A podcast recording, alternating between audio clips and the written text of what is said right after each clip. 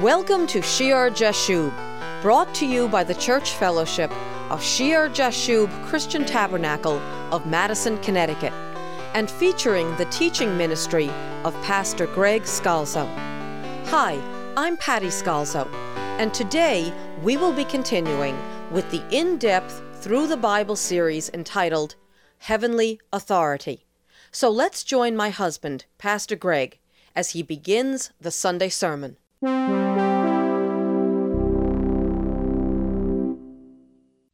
left off last time in 1 Samuel chapter 16. And verse 13 it said, Then Samuel took the horn of oil and anointed him, David, in the midst of his brothers. And the Spirit of the Lord came upon David from that day forward. So Samuel arose and he went to Ramah. And the Spirit of God comes upon the anointed, the new anointed king, the young man David and Samuel goes back to his home. And God has declared it. He's had David anointed, and now he will work through circumstances to bring about David becoming the king of Israel. Though Saul, for a time, remains the actual king, the one the people recognize as king. And we read about what's going on in Saul's life in verse 14. But the Spirit of the Lord departed from Saul. So here you have in verse 13 the Spirit of the Lord coming upon David. Then verse 14, but the Spirit of the Lord departed from Saul. What a contrast. And a distressing spirit from the Lord troubled him.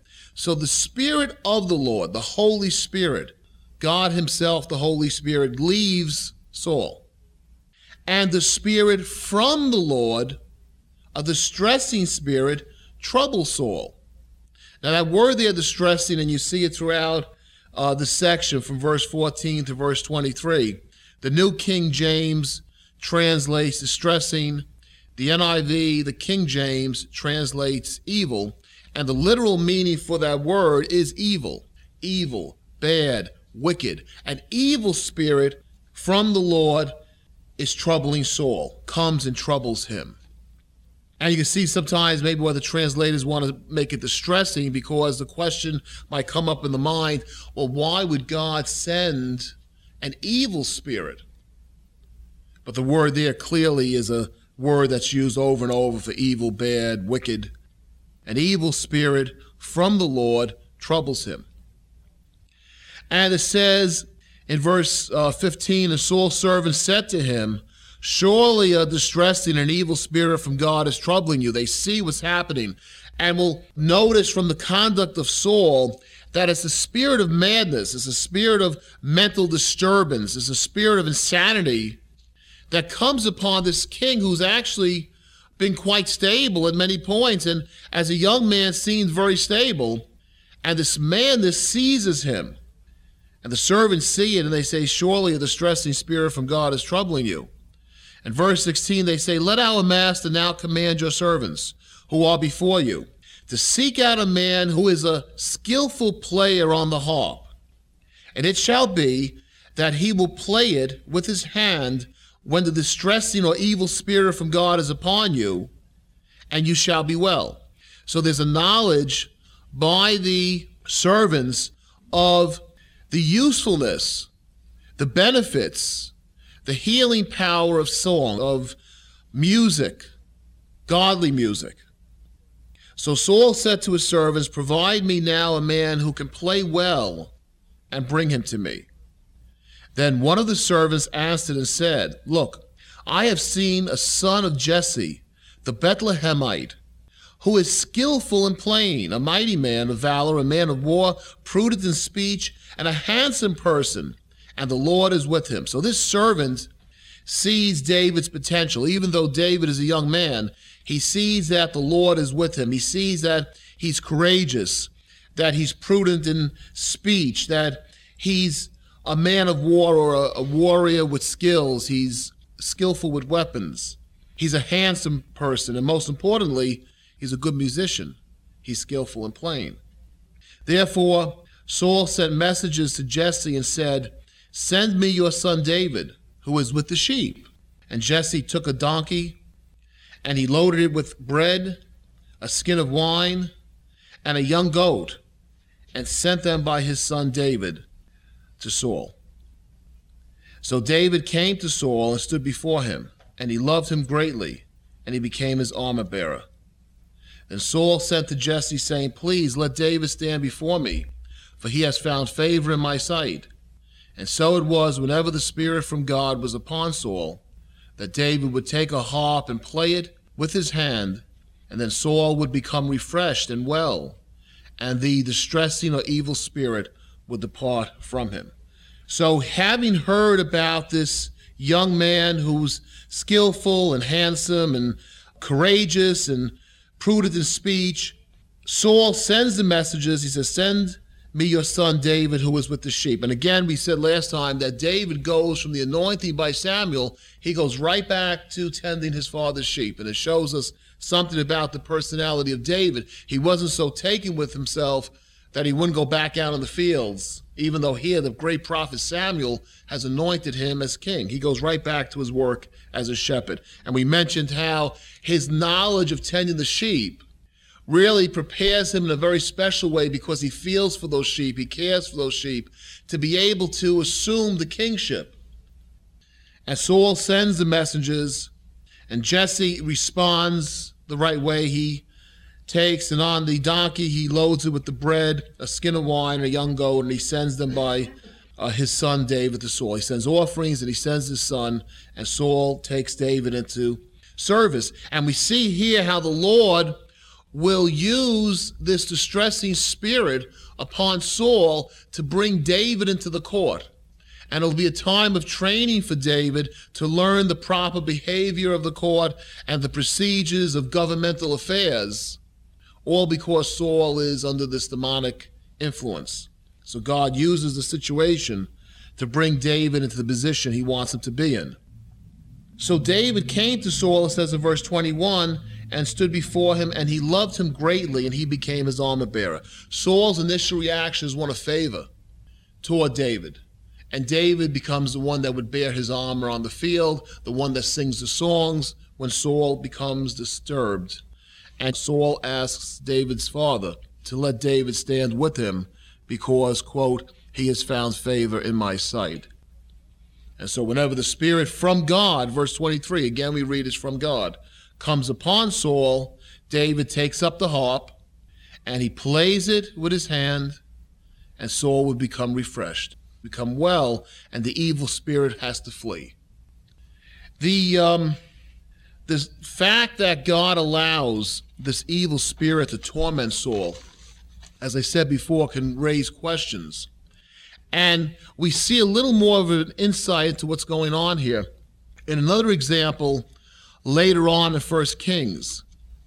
Uh, in First Kings chapter 22, we have King Ahab, the notorious king of Israel, the one whose wife is Jezebel. And Ahab, under Jezebel's influence, gives Baal, the demon god of the Canaanites, an equal place with Yahweh God. He builds a temple to Baal. And the Syrian king is a threat to him.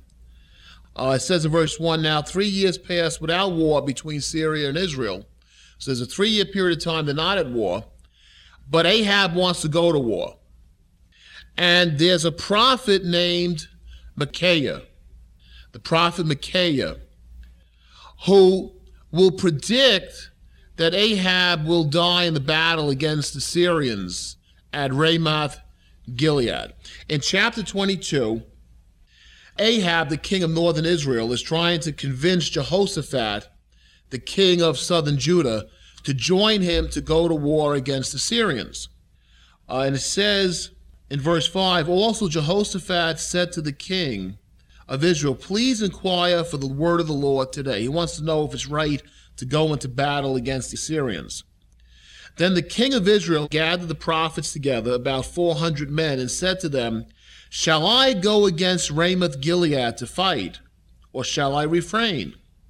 So they said, all 400, all 400 of these prophets, and it seems like they're in the employment of Ahab. So they said, Go up, for the Lord will deliver it into the hand of the king. The prophecy they give, all 400, is that God is going to give victory to Ahab and Jehoshaphat. Go to Ramoth Gilead. And Jehoshaphat said, and you see the discernment on Jehoshaphat's part, the king of southern Judah, is there not still a prophet of the Lord here that we may inquire of him? So all the 400, the show of the 400, their unanimous approval for the mission does not convince Jehoshaphat. So the king of Israel said to Jehoshaphat, There is still one man, Micaiah, the son of Imlah, by whom we may inquire of the Lord. But I hate him because he does not prophesy good concerning me, but evil. I don't like him because he's not telling me what I want to hear. All he says is bad things about me. I like these 400. They're a lot better. This guy is always giving me trouble. And Jehoshaphat said, Let not the king say such things. Because obviously, if someone's a true prophet, the prophecy is coming from God, so you don't evaluate the prophecy, whether you like it or not, is whether it's true, whether it's from the Lord or not. And the king of Israel called the officer and said, Bring Micaiah, the son of Imlah, quickly. Uh, the king of Israel and Jehoshaphat, the king of Judah, having put on their robes, sat each on his throne at a threshing floor at the entrance of the gate of Samaria, and all the prophets prophesied before them. So a lot of prophesying going on here. Then uh, Zedekiah, the son of Chenaanah, made horns of iron for himself and said, Thus says the Lord, with these you shall gore the Syrians until they are destroyed. So he gets even like a, um, an animated prophecy. Sometimes the prophets would get symbols to use to emphasize the point, the true prophets. Well, he has this symbol here of the horns to tell them you're really going to be able to do damage to those Syrians. And all the prophets prophesied, so saying, Go up to Ramoth Gilead and prosper. The Lord will deliver it into the king's hand. Then the messenger who had gone to call Micaiah spoke to him, saying, Now listen, the words of the prophets with one accord encourage the king. Please let your word be like the word of one of them and speak encouragement. Now, isn't that interesting? This messenger who had gone to call Micaiah takes Micaiah and says, Look, we're all saying it's good, so don't contradict us. Go along with us. Doesn't sound like they're really interested in what God has to say. And Micaiah said, As the Lord lives, whatever the Lord says to me, that I will speak. You have been listening to the teaching ministry of Greg Scalzo, pastor of Shear Jashub Christian Tabernacle of Madison, Connecticut. We know it is terribly difficult to find the time to write in today's fast paced world. But if you could find the time to drop us a postcard, your words of encouragement would be a real blessing. Our address is Shear Jashub Christian Tabernacle, Post Office Box 518, Branford, Connecticut 06405. Shear Jashub Christian Tabernacle meets every Sunday morning at 10 a.m. in the upper room of the Madison Memorial Hall on Meeting House Lane in Madison, Connecticut. Take I 95 to exit 61. Go south to Route 1.